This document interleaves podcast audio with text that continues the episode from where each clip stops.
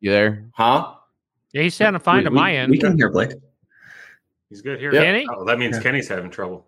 Oh, Kenny. Oh, it's me having Uh-oh. yeah. Uh-oh. Yeah. Uh oh. Man, you just automatically assumed it was me with the internet, Kenny. Have you checked Wi-Fi speed recently?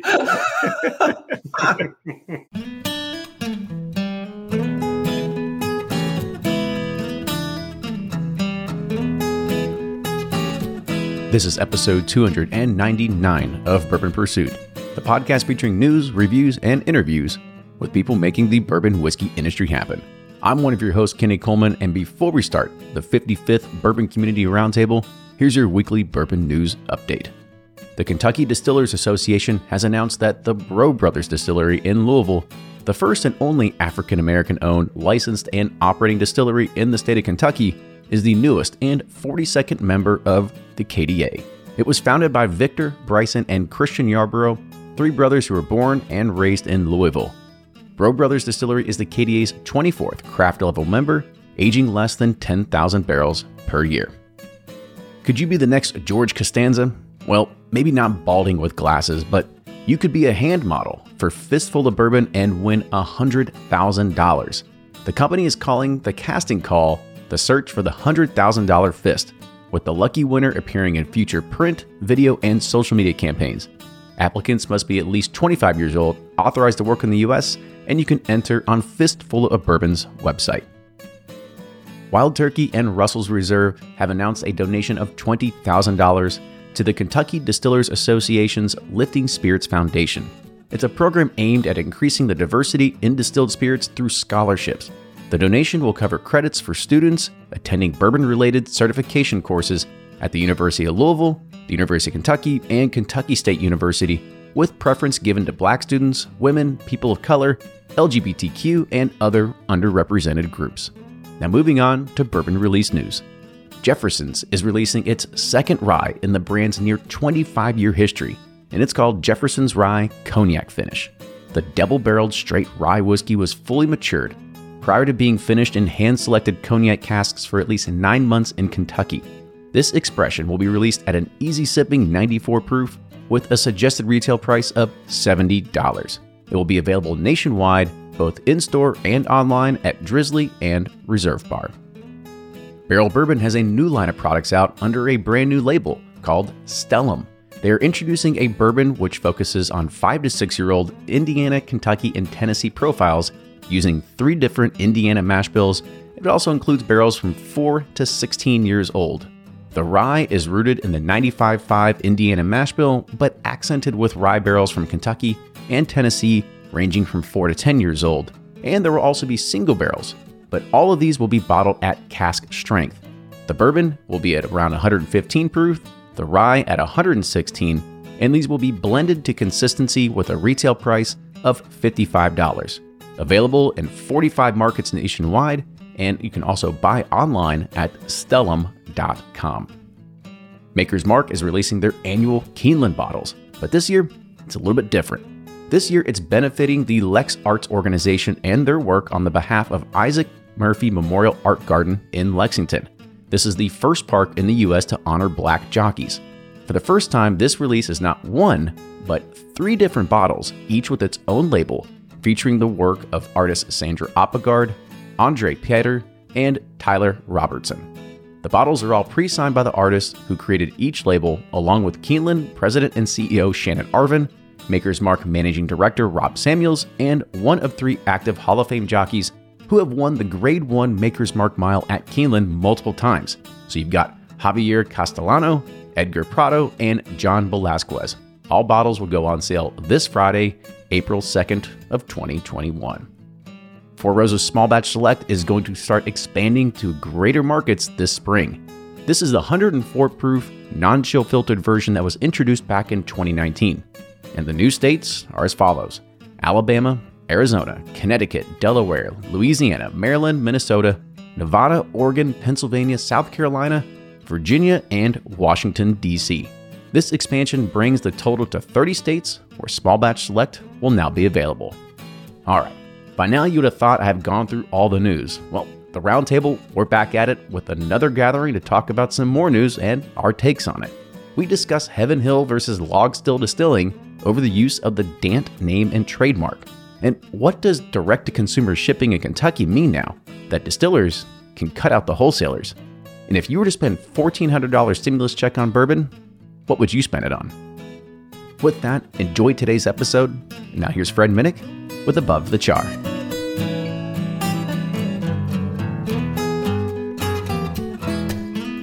I'm Fred Minnick, and this is Above the Char. This week's idea comes from Don Knott, a longtime listener to Bourbon Pursuit, who writes me on fredminnick.com.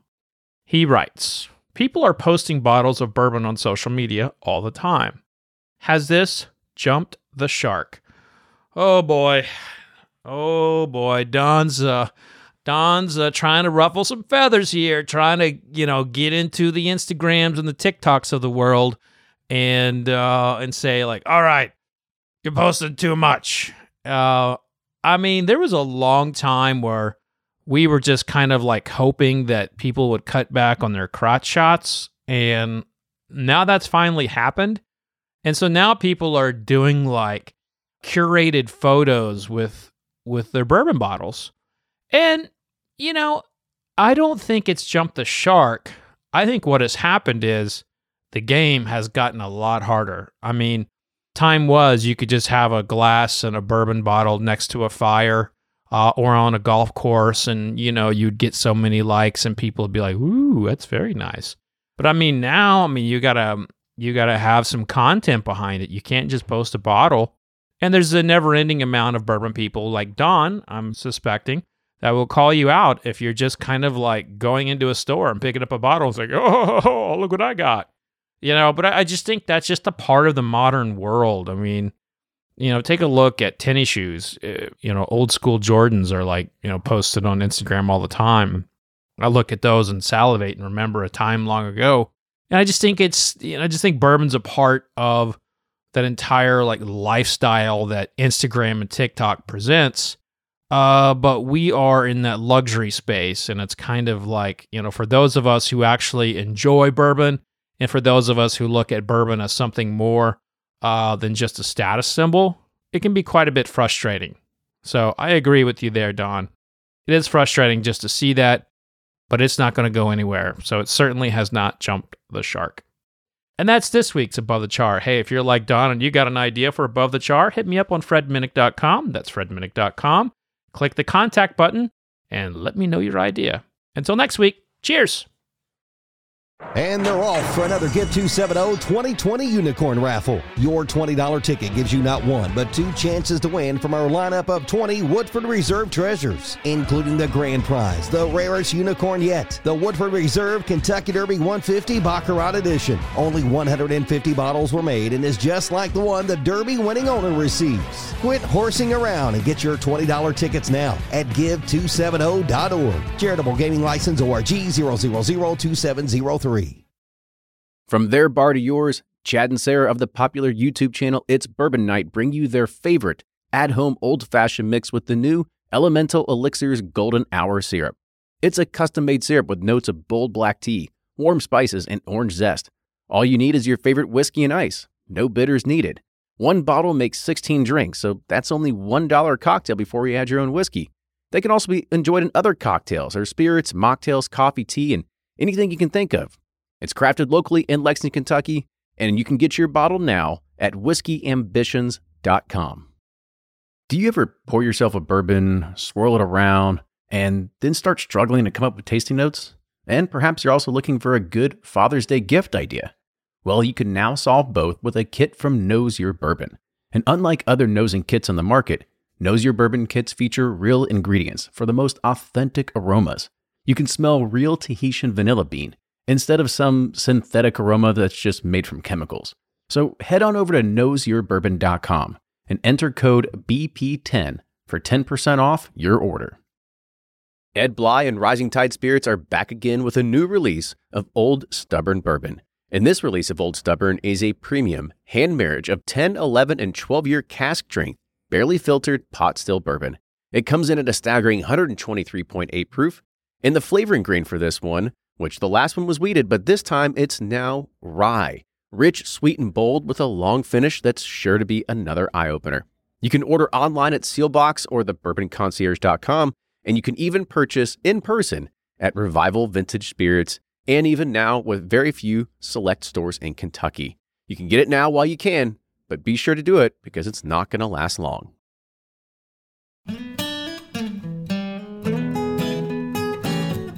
Welcome, everybody, to this week's podcast of Bourbon Pursuit. We are at the 55th Bourbon Community Roundtable and got myself and Fred from the Bourbon Pursuit crew. So, Fred, how you doing on this uh, lovely weekend? We had kind of a little surprise Sunday rather than our usual Monday.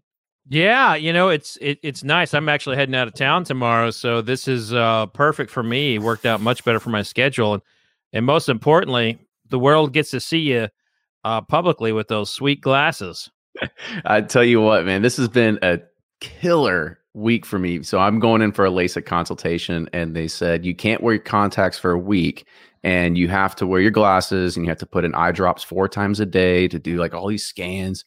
And it's been tough because I never wear glasses, and so every day I feel like my body isn't in the right equilibrium. It's like I can't see underneath my eyes, I can't see over top, but in the middle is okay. So I feel like I'm constantly dizzy, is what it felt like. Well, just they, constantly they, drinking they look good on you, but I, of course, I uh, I have astigmatism, so I can't wear the my astigmatism to the point where I can't wear um, contacts. So I've I've worn glasses pretty much my whole life, and uh, you know I feel weird without them. So my, wife was like, "You should have just done this like ten years ago." I was like, "You're right. I, I probably should have. I've just been putting it off forever and just been buying contacts." But well, soon a laser will be touching your eye, and uh, you'll be all better.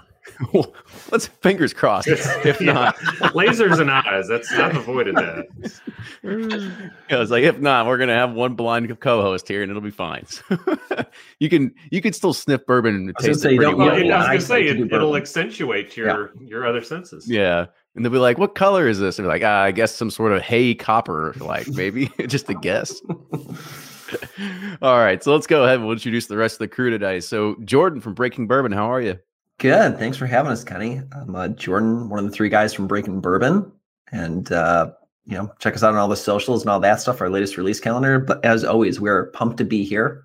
And, uh, you know, our streak continues on, at least having Breaking Bourbon on the show. So, Oh, sorry, Blake. Oh, oh, Yeah. not so holding back. Yeah, we didn't we didn't tell you yet, but yeah, Blake is not here. He didn't join us. He actually said he forgot about it. So we'll see. Hmm. Y- You know, he's he's good for a pop in at some point. So we'll we'll see if he might do that. We've we've got 45 minutes to see if he'll he'll actually join us here. But You know what? Wait, if if we find out that he's like on another like uh like podcast tonight or like Oh, he's live off. stream, No, yeah, I mean- oh, it'll break my heart. it would. It Mhm. would. It's that's the that's an easy red card. He's out of here. and the star of the show tonight. Ooh, Brian. I don't know about that. Thanks for having me again, though. Uh, BCR, what, 55? Is that where we're at? We are. Good Yeah. gracious. So Blake makes it 54, but uh, now we'll we'll see him. So Brian from Sipping Corn, Bourbon uh, Bourbon Justice. Find me at the socials at either of those, and this this will be a fun one. This is right down my alley, and uh, happy to take some flack on behalf of attorneys for why people can't do some things that maybe make sense for what they should be able to do with their own name. So uh, I'm excited for this one. Well, we're gonna we're gonna need all your years of lawyering to make sure you school everybody tonight. And you know, I guess I spoke too soon because guess what happened? Here he is. Here he Ah. comes. Ah, They Wow. counted him Just out. They for the said he lineup. uh, yeah, yeah. It's, the streak cannot be broken. I know, you know, the there's others out there cheering against me that I wouldn't show up, but I'm here. Just got done cooking a whole hog and uh, kind of slipped my mind that it was tonight. So uh, yeah, thanks for having me. Yeah. Well, Glad tell your wife thank you a so much while she puts away the rest of the hog. So- Oh, she's like she's like you know putting stuff into Tupperware, picking up kids' toys. I'm like, I'm out. See ya. love it. we got this bourbon podcast I've got to be on once a yeah, month. yeah. Like it's very important, Danielle. She's like, shut up. I know those guys. This is not. Like, no. All right. Well, everybody knows Blake, so we, we don't even need the introduction. So Easy yeah, enough. I'll skip it. I'll skip it. We'll let you. We'll let you do it at the very end. We'll let you close it out with it.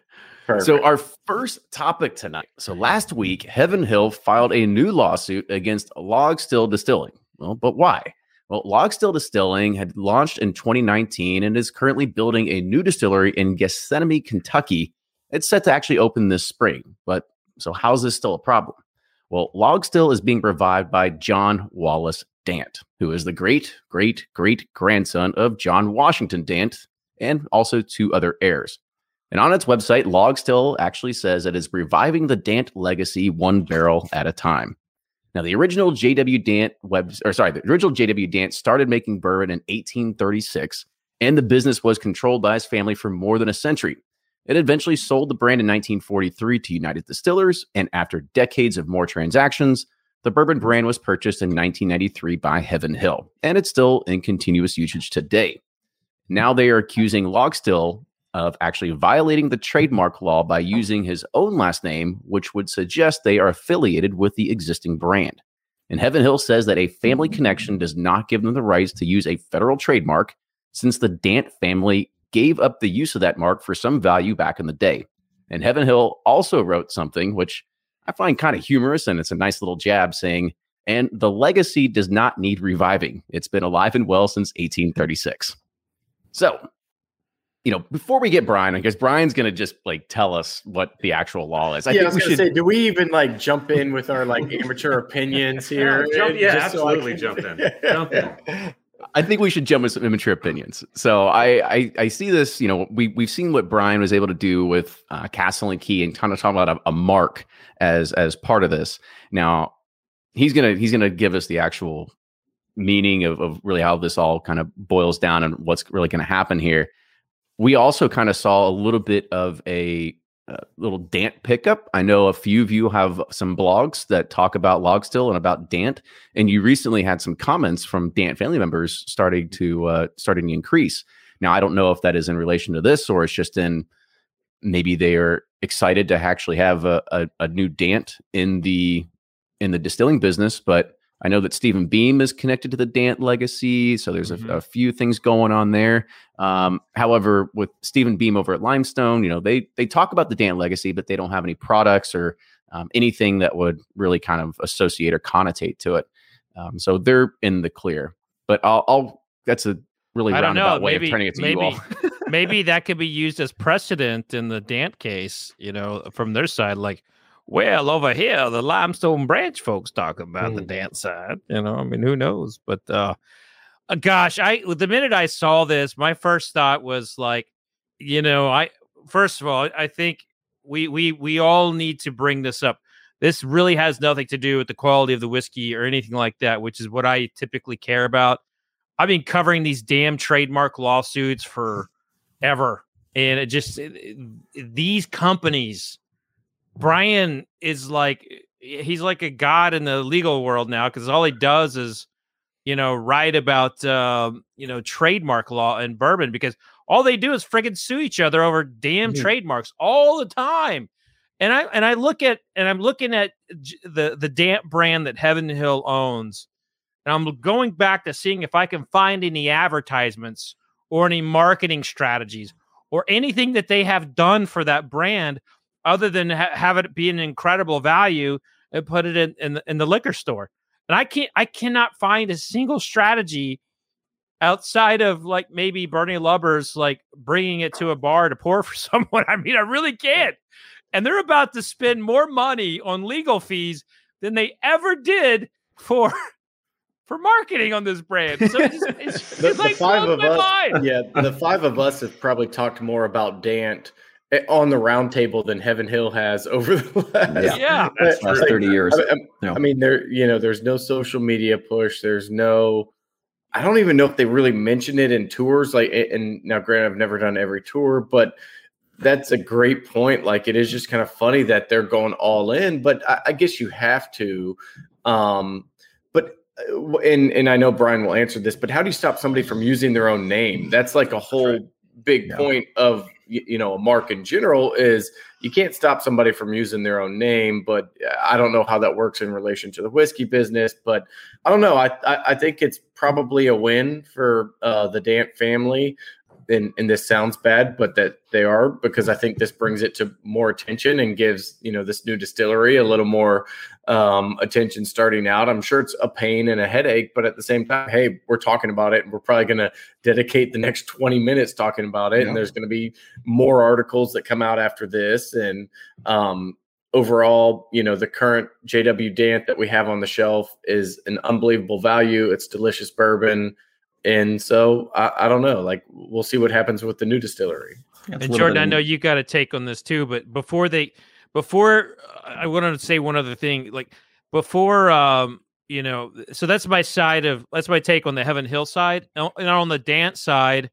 I mean, what were you thinking? Did you not think of maybe picking up the phone call and trying to like license the name? And maybe they did. I I don't know, but but uh like to me, like there is there is a this could have been like resolved before you know it, it ever came out. But um, and I, would love to see Dants in the back in the business.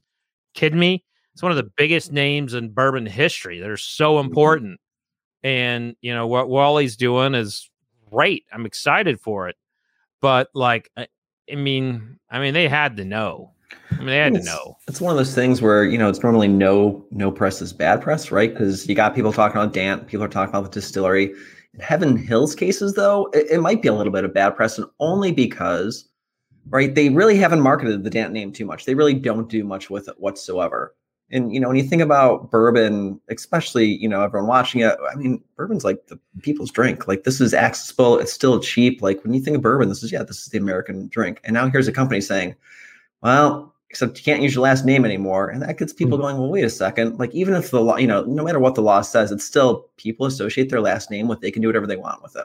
Right. So then they start taking a connotation of all of a sudden it's a big company going after the little man.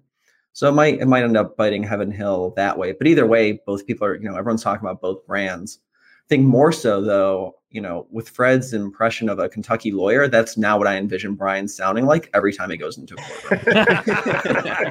All of a sudden, he he has this nice southern drawl right. and everything. Exactly. I do declare. exactly. Do declare. All right, so you guys hit on one of the one of the issues that I wanted everyone and people on the chat to comment on. Um, can you use your own name? And and if you can't, why why in the hell can't you use your own name? I mean, it's it's been in it's a, it's they've been in the generation. I, you know, they've gotten out of out of uh, whiskey making for I guess two three generations, but it's a family name. It's a historical name. Why can't you use it? So that's sort of question one to pose to everybody.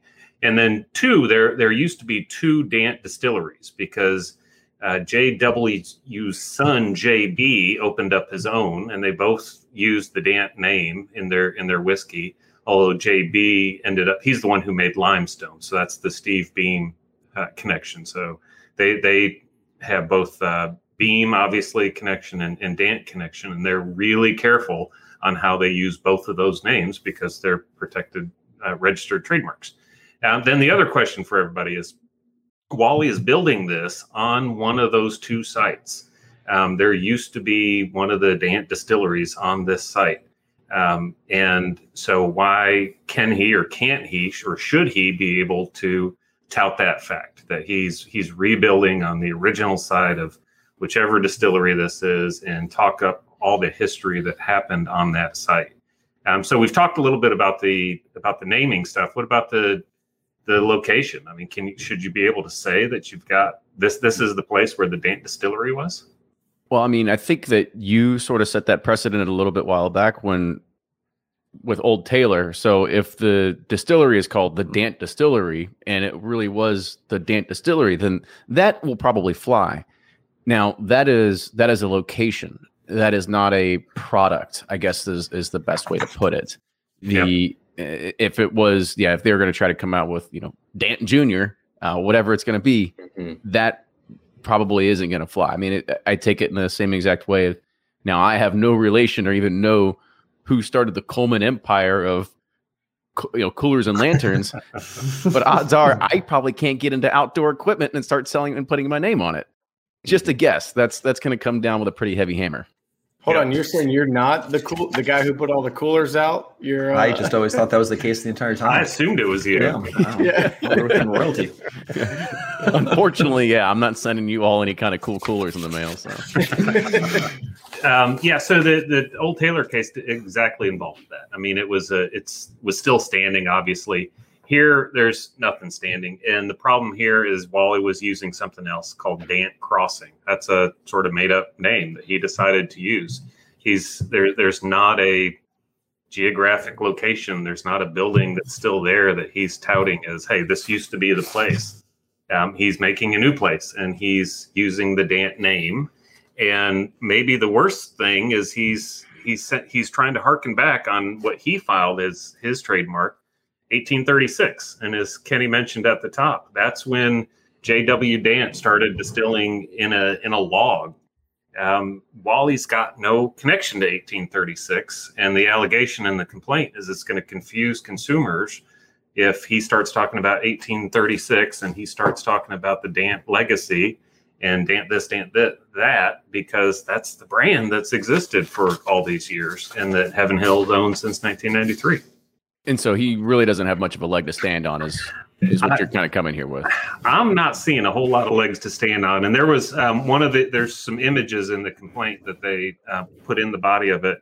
And one of them is an article that says log still and then parentheses formerly J.W. Dant uh, celebrates his first ribbon cutting. You know, that's not it. That's that's not accurate. And it's showing that there's confusion between Wally, what's Wally Dant is starting and the historical brand that's existed. And there's other distillers all along the line that have run into trouble trying to use their own name. I mean, if you go on the Maker's Mark tour, you hear this great story about Marge and the wax and the kitchen and all these sorts of things. And they wanted to do something new. It makes a nice story, but it's not exactly fu- a full story because what Bill Senior founded and what he got sued over was was calling his was using the Samuel's name in his in his distillery name. He had to change the name because he got sued. So there's that lawsuit out there. There's a few others because bourbon is so connected with using names and it's your son's name and it's your uncle's name. Everyone wants to use that name so it's protected and you can't use the same name that- if it's going to cause confusion. Even though it's hmm. your name, you can't put your own name on. Now, now, Brian, you said he didn't have much of a leg to stand on, but what if his legs were made of money and he had a whole lot of money? Yes. But he then they were golden perhaps- legs. Yeah. Well, Never- then, then ask how much money does Max have? Because the complaint alleges in 2019, Wally came to Max and said, Max, buddy, pal, why don't you sell me the, the Dant name? Uh, let me license it. And Max told him, nope. And so they did it anyway. So that, that goes to show that he did try to make a deal. Heaven Hill wasn't willing to make a deal. And it sort of shows Wally knows he needed to ask. Yeah. That's pretty damning, if you ask me. Yeah. Yeah, so that's the uh you know, and I brought that up in in the very beginning. So like, you know, going back to the my my original thought when I was talking about the Dants is like, okay, so you had the conversation and and it didn't go your way and you did it anyway. Right. So you did it anyway. I mean, when you look at something like this, Brian, what could possibly be the the repercussions, or what could potentially be the outcome? Would Wally just say, "That's fine, let's just drop it now," or is Heaven Hill saying, "Like, no, you started this, like, we're going to finish it"? And is it going to be monetary? Is it going to be like, well, this distillery's, you know, they're gonna they're gonna bankrupt them? Like, what what's the possible ways that this could go?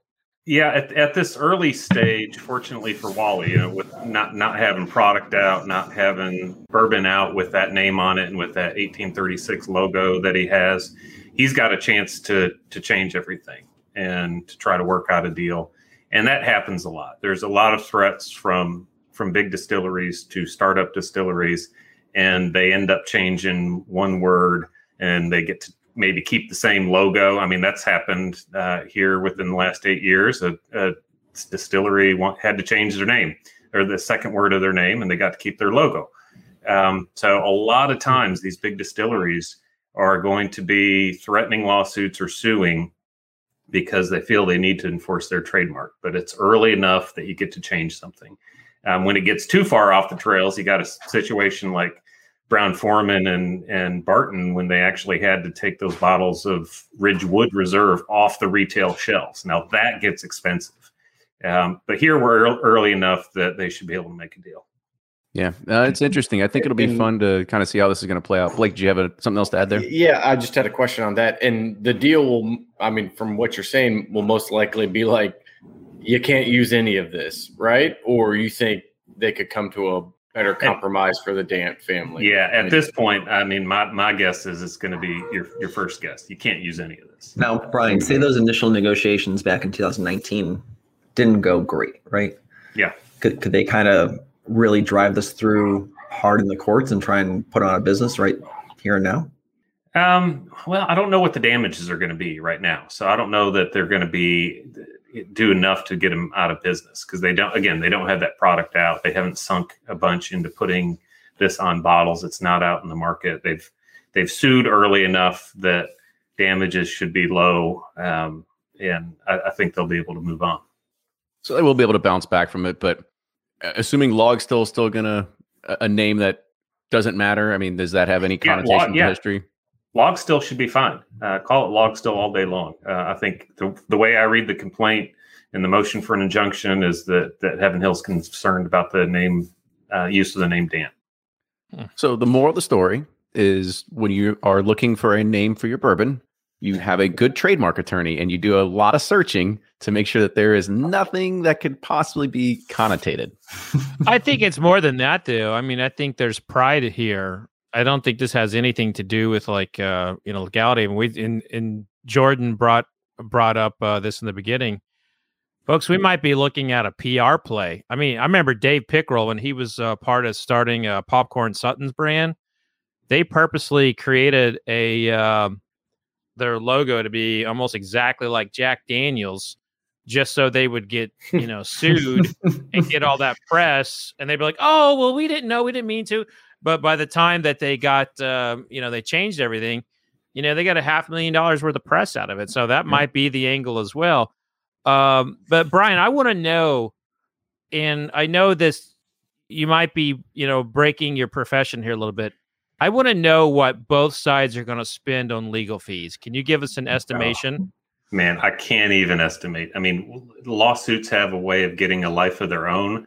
So if this isn't resolved right away, I mean, it, it's hundreds of thousands of dollars for Heaven Hill and for Wally. Um, So- they any kind of length of, of a fight.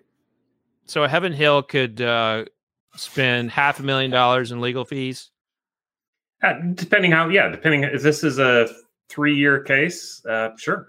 Yeah. Well, I mean, the, it depends if they have lawyers on retainer and in house and whether they're how much they're actually paying. I Also, no one of these people probably, you know, one of the parties actually has half a million dollars to spend on legal fees. One probably doesn't. So, you know, Yeah. probably won't Right. get that far. I don't know. Wally's Wally's all right. He's Uh, yeah, he's yeah. I mean, the He's got- those he's got press dough. releases. Yeah, it's a ton of money Wally's put into this. You know, and the other thing he can do here is is he can try to make new precedent here. I mean, he can make an argument that uh, you know the Dant name is his, and in this particular situation, for facts that we don't know yet, because all we've seen is the complaint. So maybe there's something else out there. But under some set of facts, he should be able to use the Dant name and it's worth it to him for to fight that either out of principle or for marketing purposes or for for some other reason he's got some some argument we don't know about so this this could this could go on uh, you know, Heaven Hill's always very aggressive. They've, uh, you know, like they protect Evan Williams like a like a hawk. You know, there was a there was a distillery in uh, North Carolina that had like origins to like the 1700s that they they kind of kept from using, you know, some some Williams language. And I, I I get it for brands that for brands that are your flagships, but there's just I, I I'm going back to what we stated at the top. There's just not been a lot of love to this brand, and it just feels it just it feels as silly to me as when uh, Jim Beam stood up for Old Crow. I'm like, what the fuck have you all ever done for Old Crow? You know, it, it just it, I don't know, Brian. It just feels it feels silly to me to protect a trademark that you put like no effort in. Is that wrong? I mean, I'd say if you're, it's a revenue generating part of your business. You got to protect it no You matter what. protect- Yeah. Yeah. it's they they allege in the complaint that in 2019 they sold 25,000 cases.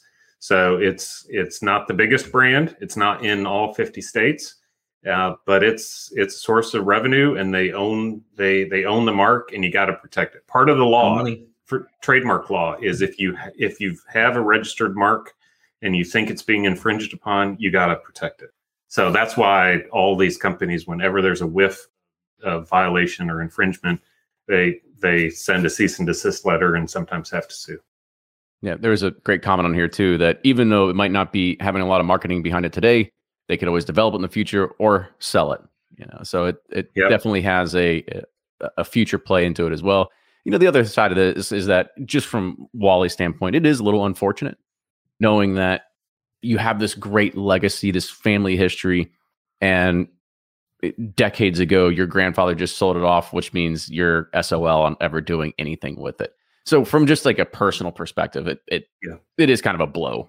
But that Brian, thank you so much for for Yeah. talking about that. I Yeah, think it's a good one. you gave everybody a lot of great insight into the legality of this is and and really what people need to understand when they are putting forth a a label and what they need to take into perspective, especially with people that have a, a history with heritage distilling and, and names and everything like that too. So thank you so much. Yeah. So hire lawyers. That's the left. That's the left. Yeah. Yeah. It- it- it- I feel like this love- is a PSA for tonight. Just hire lawyers, uh, hire Brian specifically. Sponsored by- I mean, does anybody else anybody else find the irony?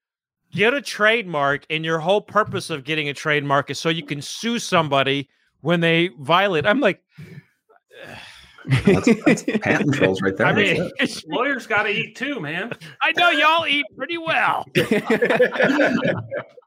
Quick, somebody go register Minnick Bourbon. Oh, actually, I don't. I don't think you could do that without, um, you know, Brian. I don't know. Hey, who's got me on you couldn't do it without Brian. All right, so let's kind of move to our, next segment here. So we've talked about how uh, Kentucky House Bill 415.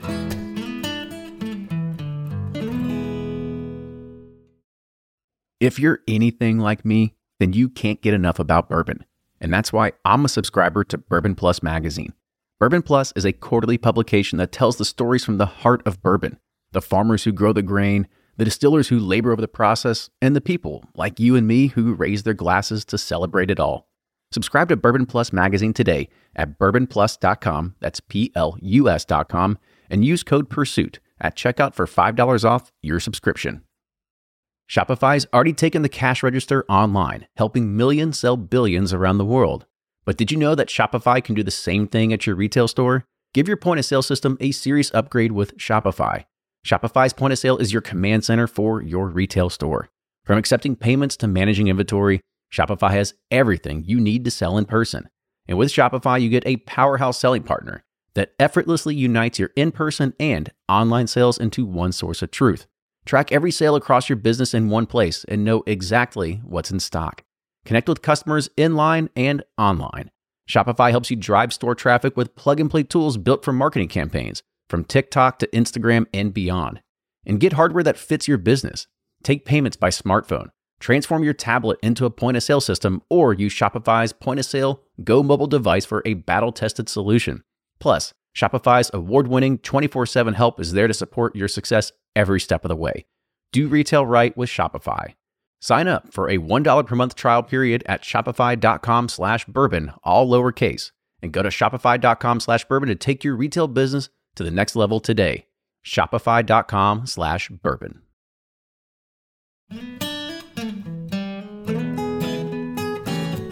All right, so let's kind of move to our, next segment here. So we've talked about how uh, Kentucky House Bill 415 a few times on the podcast, and really that was the first domino that was going to start opening up interstate commerce, allowing shipping to consumers, increasing maximum purchase limits at distilleries, and also allowing cocktails uh, at the distilleries as well. And this was amplified a bit more by the Total Wine versus Tennessee Supreme Court case. But a few weeks ago, an update to House Bill 415 was enacted into law that gives Kentucky distilleries a bit more freedom and some more money in their pocket. So previously in Kentucky, if you wanted to go to a gift shop at any distillery in Kentucky and you purchased a bottle, well, that bottle likely went from the bottling plant to the gift shop. But Kentucky law says that you cannot sell directly to a consumer and you have to go through a wholesaler or distributor. So that distributor gets a 20 to 30% margin just through a transfer on paper. So they didn't any really do anything except collect their 25% tax and their margin on it. However, this new update now gives distilleries the ability to completely bypass wholesalers and sell direct, putting more money back in their pocket. So this is a huge win for Kentucky distilleries and perhaps this is going to be another domino to fall that we can see kind of going across the uh, the broader spectrum because I know that we have preached the gospel time and time again about how wholesalers are kind of taking too much control of this market and needs to be a little bit more decentralized or deregulated from that. So I'll kind of turn it over to you all and, and kind of see, you know, what we think about this. And, and Blake, I really want to get your perspective as well as as a retailer. Um, is this good? Is this bad? Does this hurt you? Is it okay? Kind of give that side of it.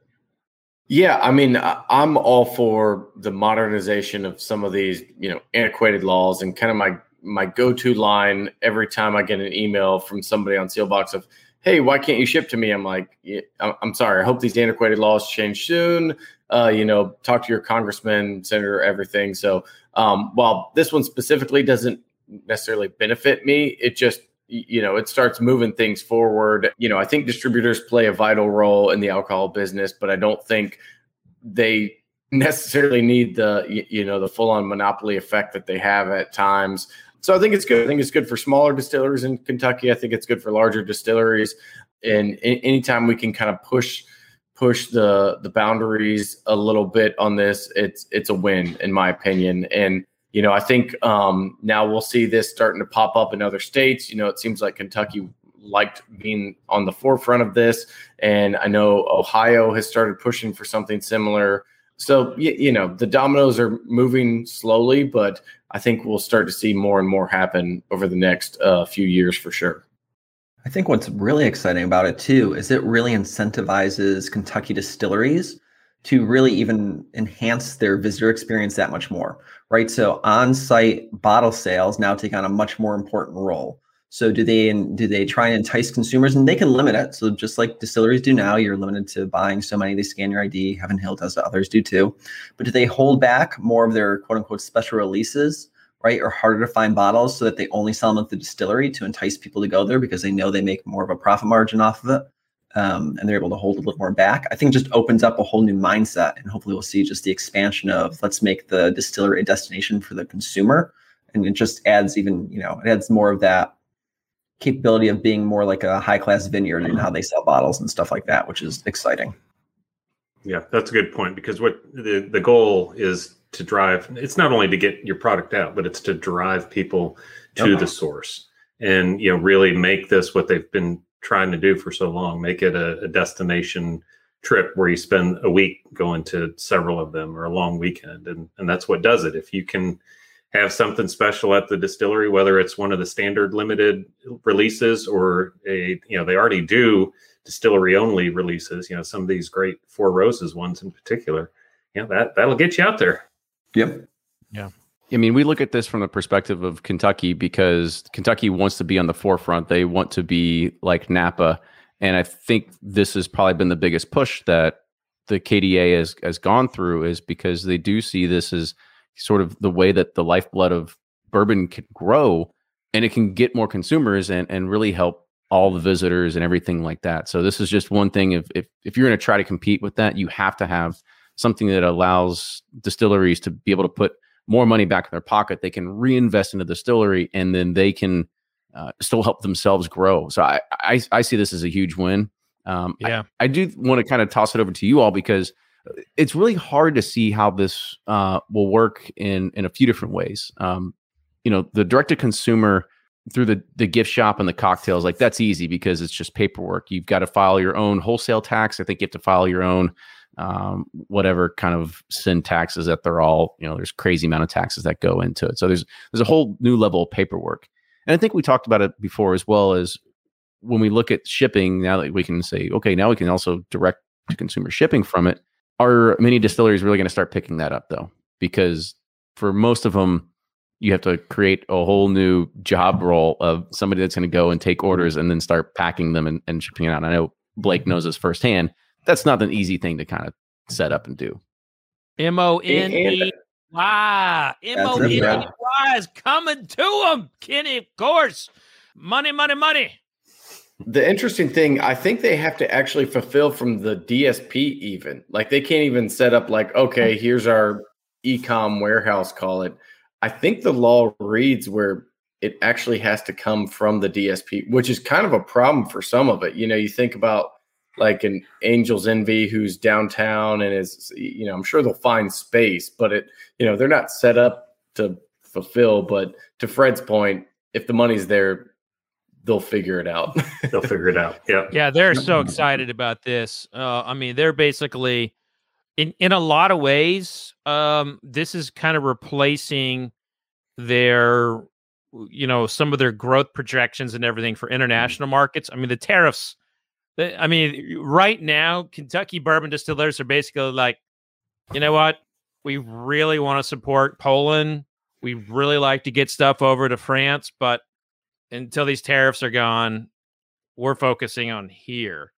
And mm-hmm. these um, this direct to consumer shipping has them so excited. There's one other little clause. There's a little wrinkle in there too uh, that no one has talked about, and that it is now legal for these distillers to ship to us, the media. And uh, before, mm-hmm. apparently, they hmm. were doing it illegally. So, well, they were doing it through the, but they do it through the marketing uh, firm. So that that can happen. That's oh, that's right. Uh, yeah, yeah, that's yeah. what was happening. They were shipping it. they were shipping it to the marketing firm yeah. with intent to send to us.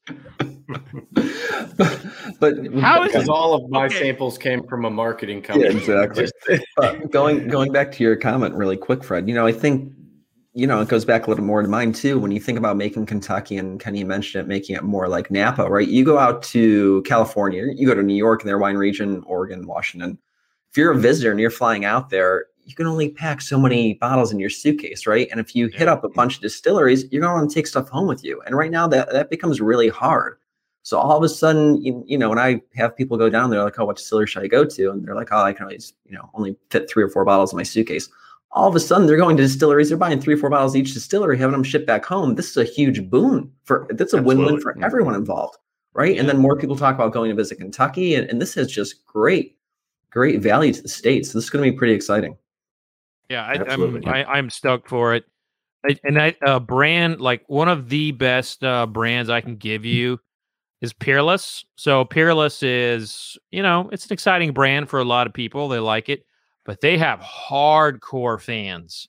Peerless has developed uh, uh kind of like a, a like a mini like wild turkey kind of fandom. And like, you know, we got Peerless Pete in the Patreon community, and everybody knows him for his love for Peerless. There's a lot of Peerless Pete's out there, and uh, they're able to just get this relationship directly to them, you know, to their consumers, and just maximize that. And so I think this is going to be so huge for those kind of like small to mid tier brands that have developed uh, really big fanships like Peerless, MB Roland. Uh, Wilderness Trail doesn't need any help, but they're going to be hmm. able to get a little bit more profit off of their bottles now.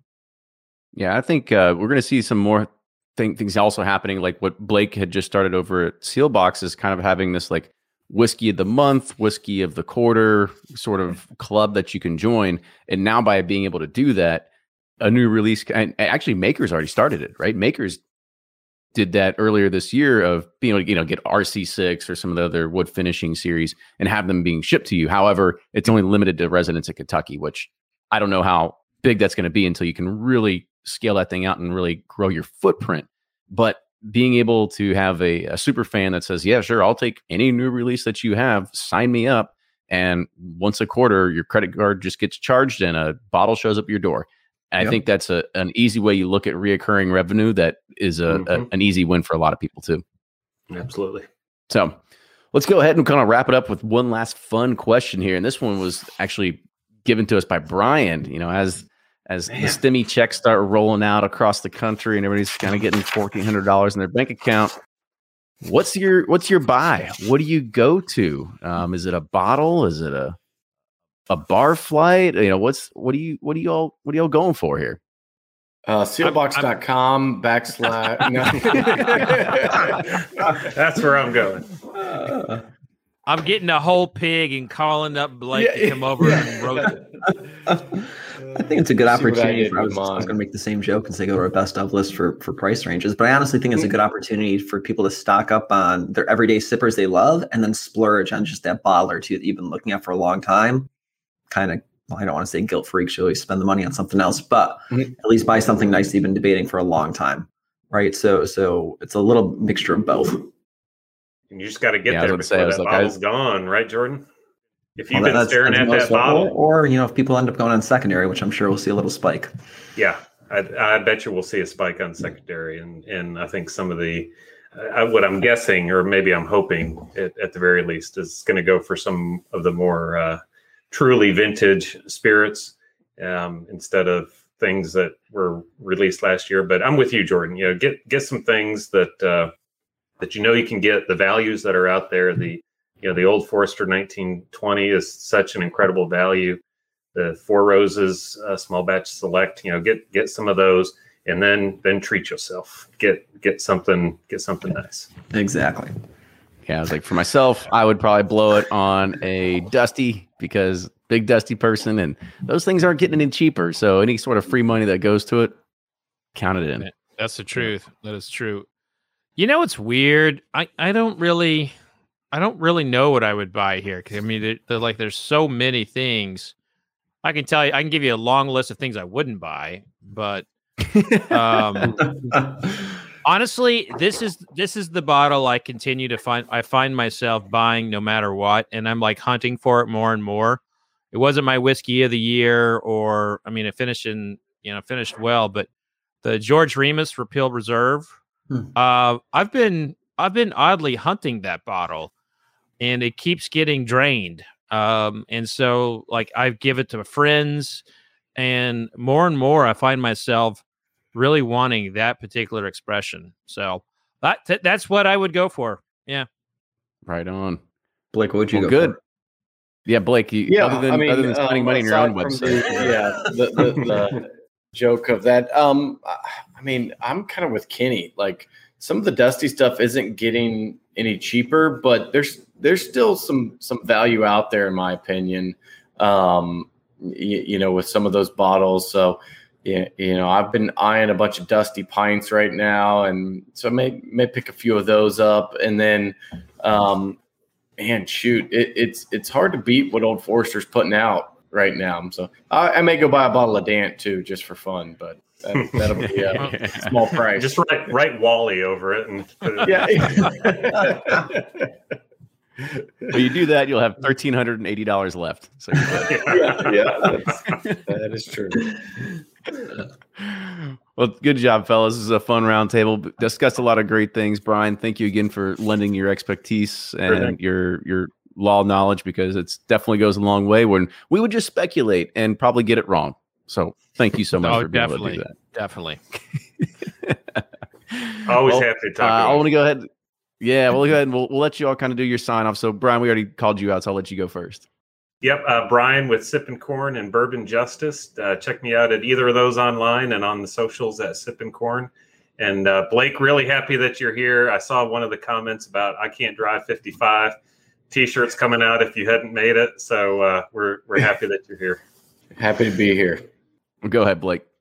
All right, I'm I'm Blake from Bourbonr and Seelbach's. Um, yeah, I did miss the intro, but I made it just in time. So, uh, yeah, you check me out all the social media. If you go check out Instagram, you'll see why I was a few minutes late because I was cooking a whole hog and was trying to clean up after that. So, as always, thanks for having me, guys. A lot of fun.